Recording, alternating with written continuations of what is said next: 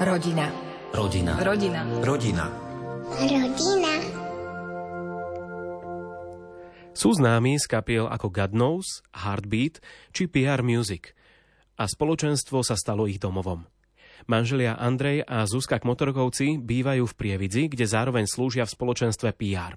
Nie len to, aký má spoločenstvo vplyv na ich manželstvo, zisťoval Peter Štancel.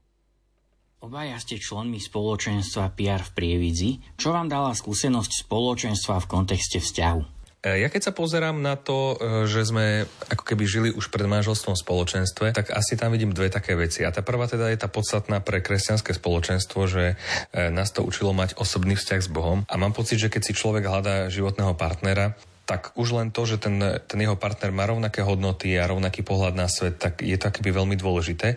O to viac, keď tie hodnoty sú založené na osobnom vzťahu s Bohom. Keď sa človek učí modliť, keď sa učí slúžiť si, keď sa učí odpúšťať si, tak keby to sú podľa mňa všetko dôležité veci, ktoré sa potom neskôr môžu ukázať v manželstve a môžu sa ukázať dobre aj zle. A podľa mňa, keď ako keby v tom spoločenstve sa učíme žiť možno aj takú zrelosť, učíme sa slúžiť, učíme sa pokladať toho druhého za keby možno dôležité dôležitejšieho alebo akoby tak vnímať, tak sa mi zdá, že práve taký zrelý postoj potom v manželstve môže akoby nás vyvarovať pred nejakými problémami a chybami, ktoré by mohli nastať. Že zdá sa mi, že to spoločenstvo nám môže priniesť takú zrelosť do toho prežívania. Je niečo, čo ste sa v spoločenstve naučili o manželstve? Tak ešte predtým, ako som fungovala v spoločenstve, alebo ako sme fungovali v spoločenstve, alebo ako som mala taký osobný vzťah s Bohom, tak moja predstava o láske bola dosť taká romantická.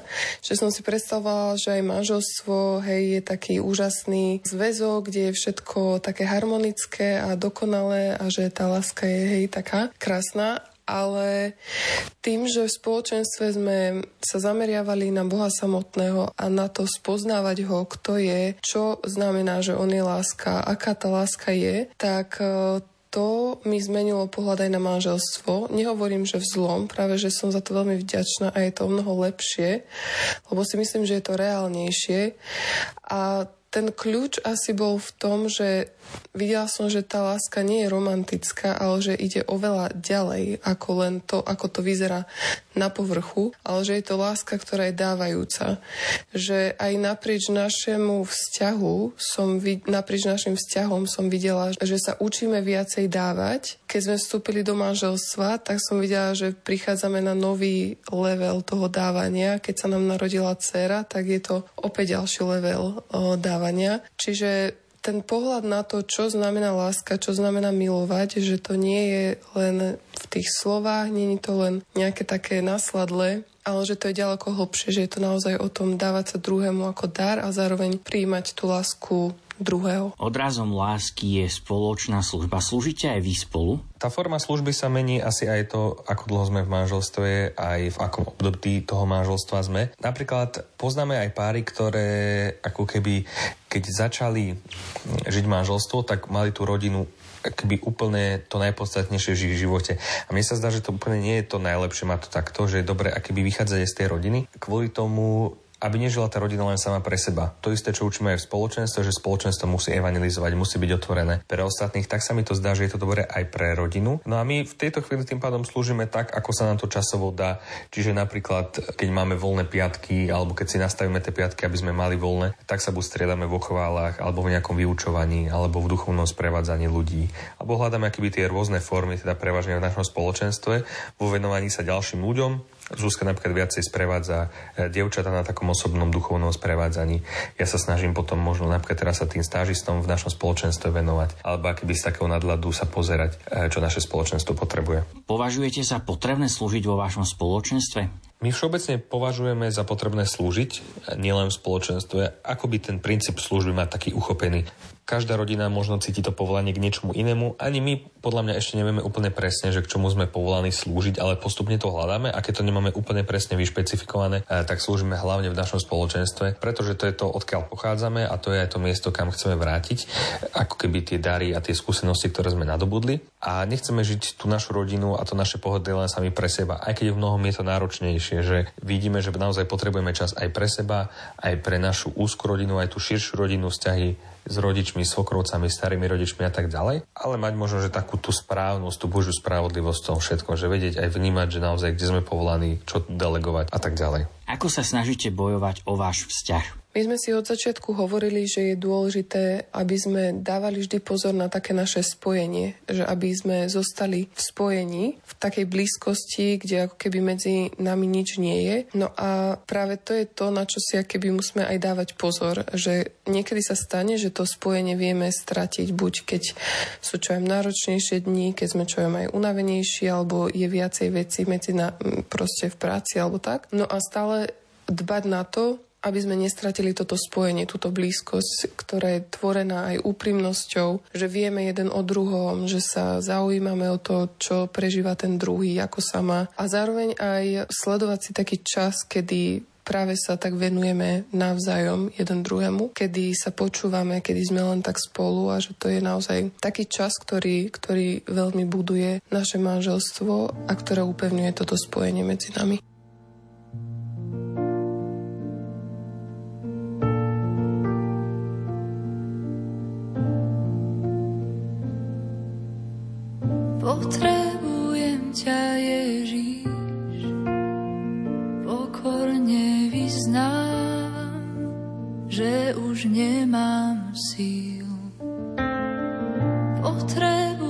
Ťa, Ježiš, keď svet mi zastiera pohľad na teba.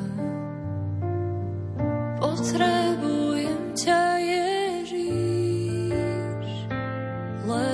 bez teba ja nie som ničím.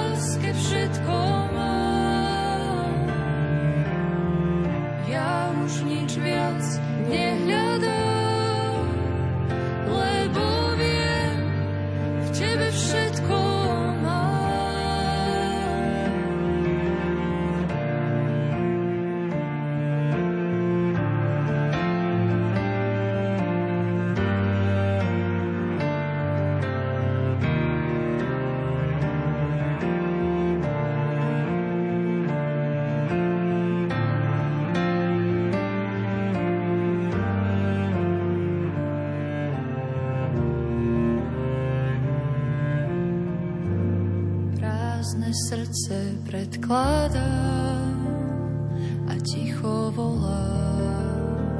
Naplň ma. Prázdne srdce predkladá a ticho volá.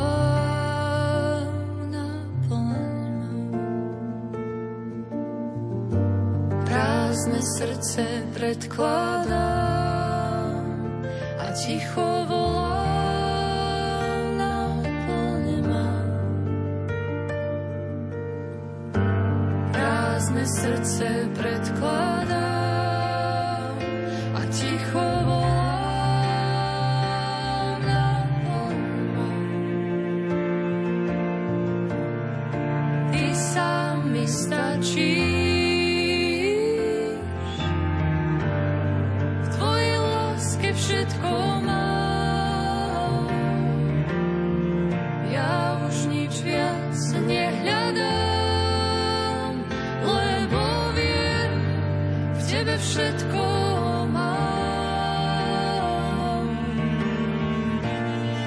Ty sám mi stačíš,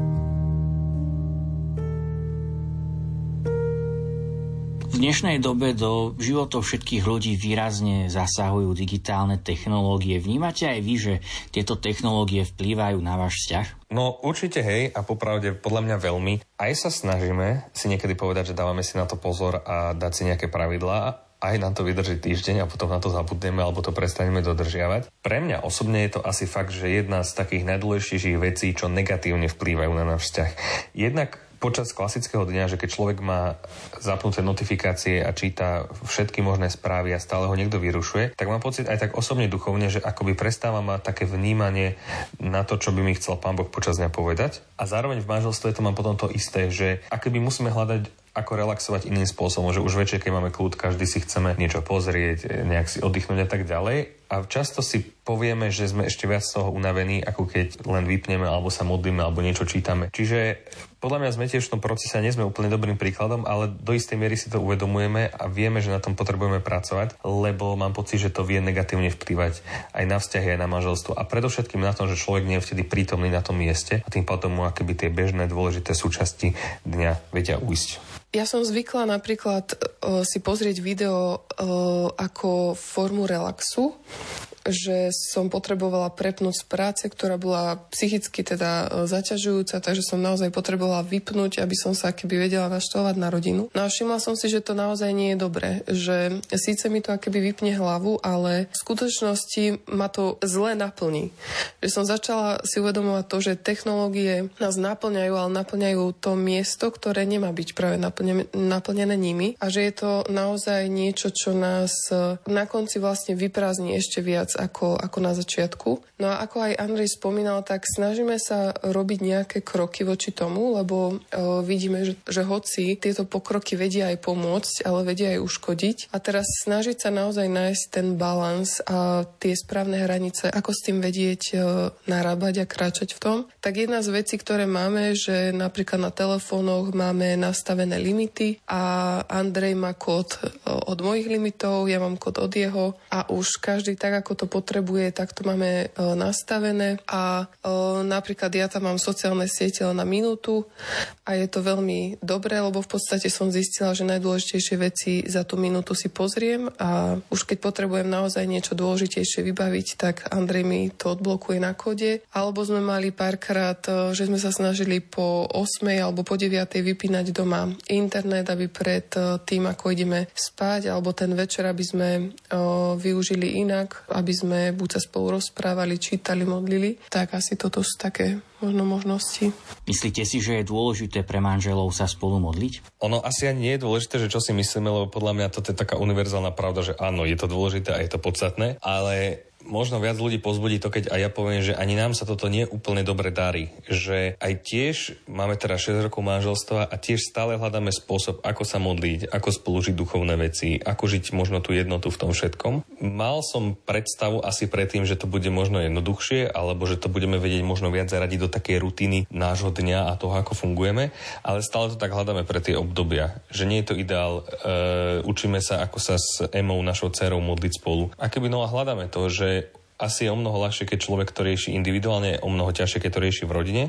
A možno aj pre nás by bolo takou zaujímavou inšpiráciou aj iné rodiny a iné manželské páry počuť, ako sa modliť, ako žiť e, akéby tú realitu Božieho kráľovstva v tej úplnej jednoduchosti bežného dňa, že je to iné počas vysokej školy, iné počas práce, ešte iné počas manželstva. Čiže podľa mňa aj my s týmto bojujeme a nie sme úplne keby najlepším príkladom. A zároveň si myslím, že to tiež nie je problém, lebo vidím, že Pán Boh nás akoby v tom chce viesť a že ešte aj my úplne nerozumieme tomu, že čo to sviatostné manželstvo znamená a že nás on bude v tom takom postupnom období učiť. Ja si myslím, že v prvom rade naozaj musí byť Boh stredobodom nášho manželstva a to si myslím, že aj žijeme, aj sa teda snažíme žiť a už tá forma akéby toho, ako sa s ním spájať spoločne, že naozaj sa vyvíja aj časom. Lebo to, v čom aj bojujeme, je, že aby nebola modlitba iba nejakou prázdnou formou, ktorú síce by sme vykonávali každý deň, ale bola by prázdna a že hľadáme naozaj spôsob, aby to bolo úprimné, aby to bolo